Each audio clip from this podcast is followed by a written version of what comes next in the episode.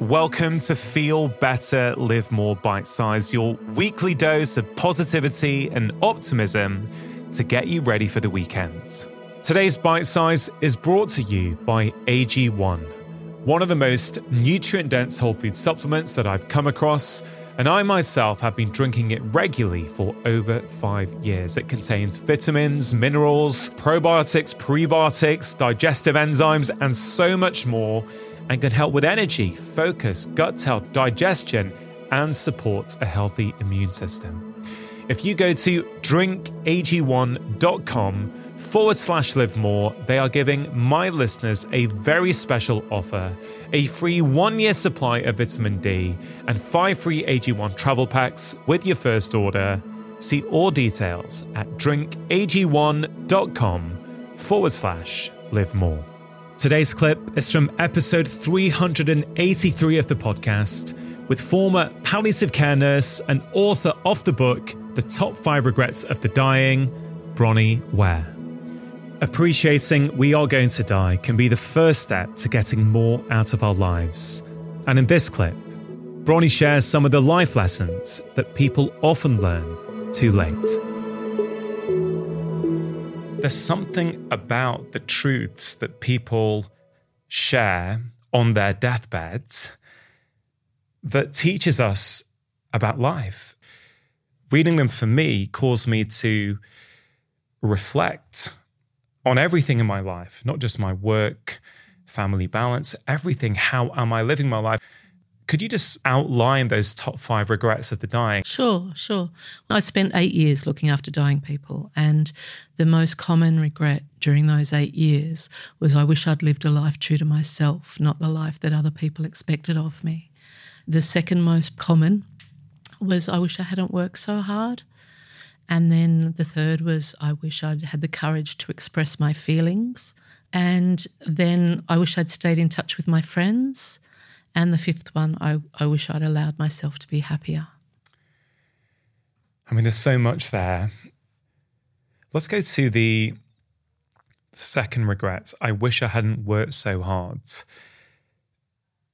Now, as a doctor, I've been very alarmed for many years at the growing rates of chronic stress, the increasing rates of burnout. And there was one, I think, recent UK study that suggested that 88% of UK workers had experienced some form of burnout in the past two years. Now, this is just one study, right? So I don't want to make a generalization. No, but that's still a lot of. Whether it's um, slightly exaggerated or not, that's an alarming signal mm. in terms of what it says about our culture, about the way that we're living our lives. So there will be people listening right now, Bronnie, who probably feel that they work too hard. For that person who can't see a way out, how is that regret going to help them? A lot of people will think there's no choice but to work hard because of their responsibilities. And, you know, I'm, I'm a mum, I have to provide for my daughter, and uh, I, I, get that. I, I get that there's, there's responsibilities. But around that regret was not making work your whole life and that was the regret that the patients shared that they had let their work become their whole identity and their whole life. And then when work was taken away, there was nothing left. And they hadn't spent the time with their family that they wanted, or they hadn't achieved other personal dreams that they had hoped to. And so I think it's a case of just creating a little bit of space. And I think any of us who have really gone for our dreams mm. or and or being having responsibilities. We've all worked too hard and we've all worked ridiculously unhealthy hours at some point. But it's about like navigating that, pulling that in a little bit and thinking, okay, well, I'm actually going to show up better for my work uh, if I have a bit of a break sometimes. Mm-hmm. So I find now, I always say space is medicine. So space is medicine to me. If I leave space in, and I actually have to schedule it in sometimes to have unplanned time that has no agenda, just to allow myself to be in and let the day take me wherever it wants to. when I do that, I return to my work with so much more efficiency and clarity. So I get things done in a shorter time than what I thought I needed. And if you can at least just take an extra two or three hours a week off from work, the world will keep going. And the more you can do that and make a habit of that, of honoring some part of your life that you're craving, whether that's more time with your family, whether that's getting out on a golf course, whatever it is. If any of us can just think, what would I love to do if I didn't have to work so hard? And then cut out, even if it's like three hours a fortnight or something like that, but commit to it and create that habit of it, then life tends to expand and support us because we've shown the courage and the commitment to actually having a better life and yeah. living how we want. And so I've found that in doing that, life gifts us with more space or more time to do those things, and everything else copes. And if it's a case of I'm working 60 hours a week, if I don't work that, I'm going to get sacked, well, you're probably in the wrong job. Yeah. You know, get sacked, find a job that's 40 hours a week or 35 hours a week, and actually try and create some space for your life. It's really important to acknowledge that that regret around not working too hard isn't about not loving your job. It's just not making your job your, your whole life and that you do you do take that other time off. It's like building a muscle. Mm-hmm. And the more you do those little things, and, and when I say about this creating the space, it's space with no agenda. So it's space to lie in your backyard, in your back garden or whatever, and look at the sky, or it's you might sort of feel like okay i've given myself two hours today. I might just go to a cafe and not be on my phone. Just sit and have a cuppa and watch people go by. Or i certainly turn my phone off a lot. Me too. You've got to believe or you learn to believe that you'll be okay mm-hmm. if you do it your own way. And and the more that we can actually face the fact that we're going to die and realize the sacredness of our time, the more courage we have to trust in that. I love that idea. Space is medicine. Yep, it's mine. That's that's exactly how I treat it. Do you remember one of the first moments when you heard something from someone who was dying, when you actually stopped and reflected on your own life and thought, wow, I'm sort of guilty of that. I could maybe make a change here. Do you, do you remember that first moment? Yeah, it, I definitely. It was with Grace, who was one of my my favourite patients, and she had uh, stayed in a, a, very unhappy marriage for decades, and she'd wanted to travel around Australia, and her husband didn't want to, and he was a bit of an ogre and uh, he ended up going into a nursing home. And so she went straight off to the travel agent. She was in mid 80s and picked up a catalogue, a brochure for bus tours around Australia. But it turned out that she had lung cancer and she'd never smoked, and he'd smoked in the home all those years. And so I was looking after her. She never went anywhere. She hardly even left the house after that, or didn't leave the house once I arrived. And so she squeezed me. She was a tiny little lady, and she squeezed me in, in uh, my hand in her tears and said, Promise me, Bronnie, that you'll always have the courage to live a life true to yourself, not the life others expect of you. That's why my ears were open to hearing mm. the same message, but in different words through other people to come, other patients to come. And that's when I sort of really stopped and thought about it. And I was really trying hard to get going as a singer songwriter then. And so I was doing gigs at singer songwriter nights and open mic nights while I was looking after the dying people. And I didn't have a lot of confidence. I was a non-drinker. Uh, my my father was had been a very successful musician. He was just knocking me down like crazy and telling me I was wasting my time. But I remember the anguish and the heartache of grace in that moment, and I thought, what does that mean? Like, what, what does that look like to live a life true to myself, not the life that other people expect of me? And because I'd left the banking industry, a good career, I'd sort of been really condemned in the family from that as well. And a good, in inverted commas. I had a good job. A good career. I had a yeah. good job and a good career. You know, what are you trying to do now? And, you know, it used to be a running joke. Oh, where is she now? What's she doing now? You know, and, and all I was trying to do was find my way. And I think that time with Grace was a real turning point because I stopped and questioned, what does that even look like for me? And I thought, well, dare I think I could be a creative person and make a living as a creative person because that's that's what I want to do. Yeah. Yeah. It's so powerful. I guess just that experience, whether it causes us to overnight transform our lives, which it probably doesn't for anyone, it just opens a door, doesn't it? Yes, it's a start. Just opens Yeah. a little door to go, oh, wow, there, there may be another way. Mm.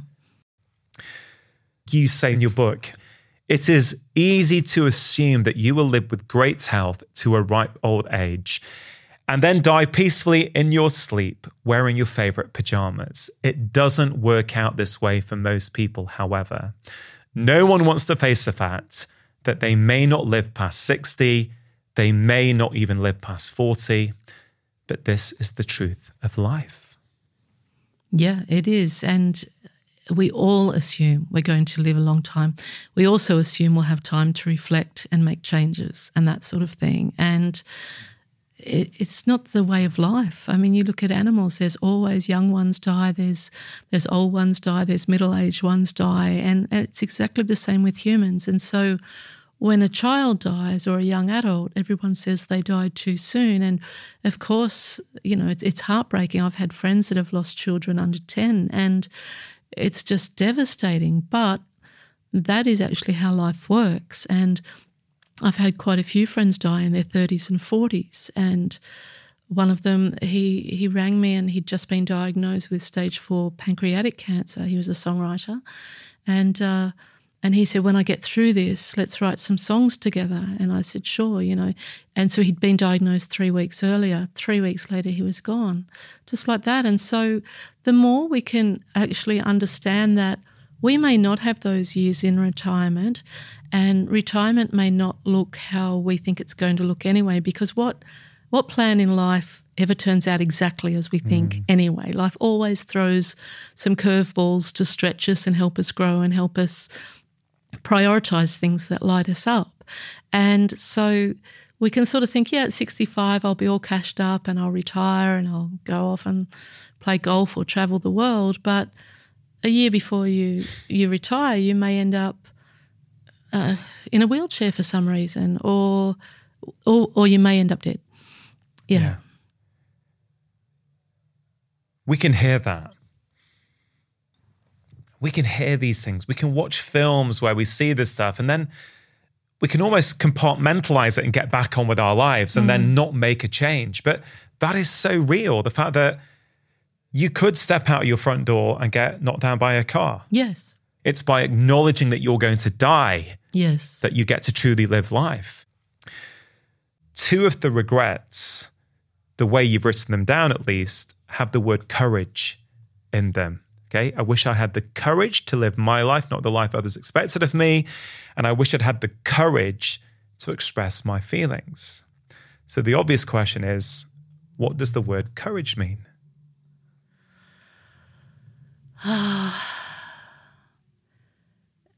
I think it just, for me, it means breaking through the resistance. And any fear is just resistance to either what is or what could be. And so to me, courage is that force that can say, I'm scared, but I'm still going to do this. It's like the, the dismantling of the walls that stop us doing things. And what stops us from having courage? Um, being scared of our potential, being as amazing as we can be. Yeah. So, um, and that can be being scared of what other people think of us. It can be scared of failing, which really just comes down to what other people think of us. It can be scared of wasting time trying for something and it not landing how we think. But we're still going to grow through that and we're still going to become a better person as a result of, of anything like that. And uh, all of us make mistakes. That's part of, that's how we learn. We learn by our mistakes. And it's part of the imperfection of being human. And so, you know, none of us are going to get, go through life without making mistakes unless we don't live a life, unless we don't live. We just stay on the mm. lounge and watch Netflix and we don't have a go at honoring our dreams and then well there's a mistake in itself but if we're actually going to have a go at living our, our dreams and finding and when i say living the dreams it all sounds you know all very trendy and, and cliched but it's different for everyone. It could just mean living a slower life living a simpler life. It might be traveling the world first class but it may just be to be more present with your child or to be a happier person or to learn an instrument in old age whatever. But you know you're going to make mistakes if you're going to grow and try and be the become the best person you want to be, or as close to that as possible. But whether a mistake turns into a regret is really only our opinion on it. Yeah. That's that's all it is. It's us beating ourselves up for years and years and years over a mistake. And all of us have made mistakes. We can all look back and cringe over stuff we've done. I'm sure I certainly can. But it, it's only self judgment. And so if we can have a bit of compassion for our younger selves, then they're just mistakes, they're not regrets. This podcast is called Feel Better, Live More. When we feel better in ourselves, we get more out of our lives. Now, of course, when we can appreciate, like really appreciate the idea that we're going to die, arguably that's the most important thing we can do to help us be present and get the most out of our life. Mm. Do you have any final words of wisdom for people who may feel a bit stuck and a bit lost?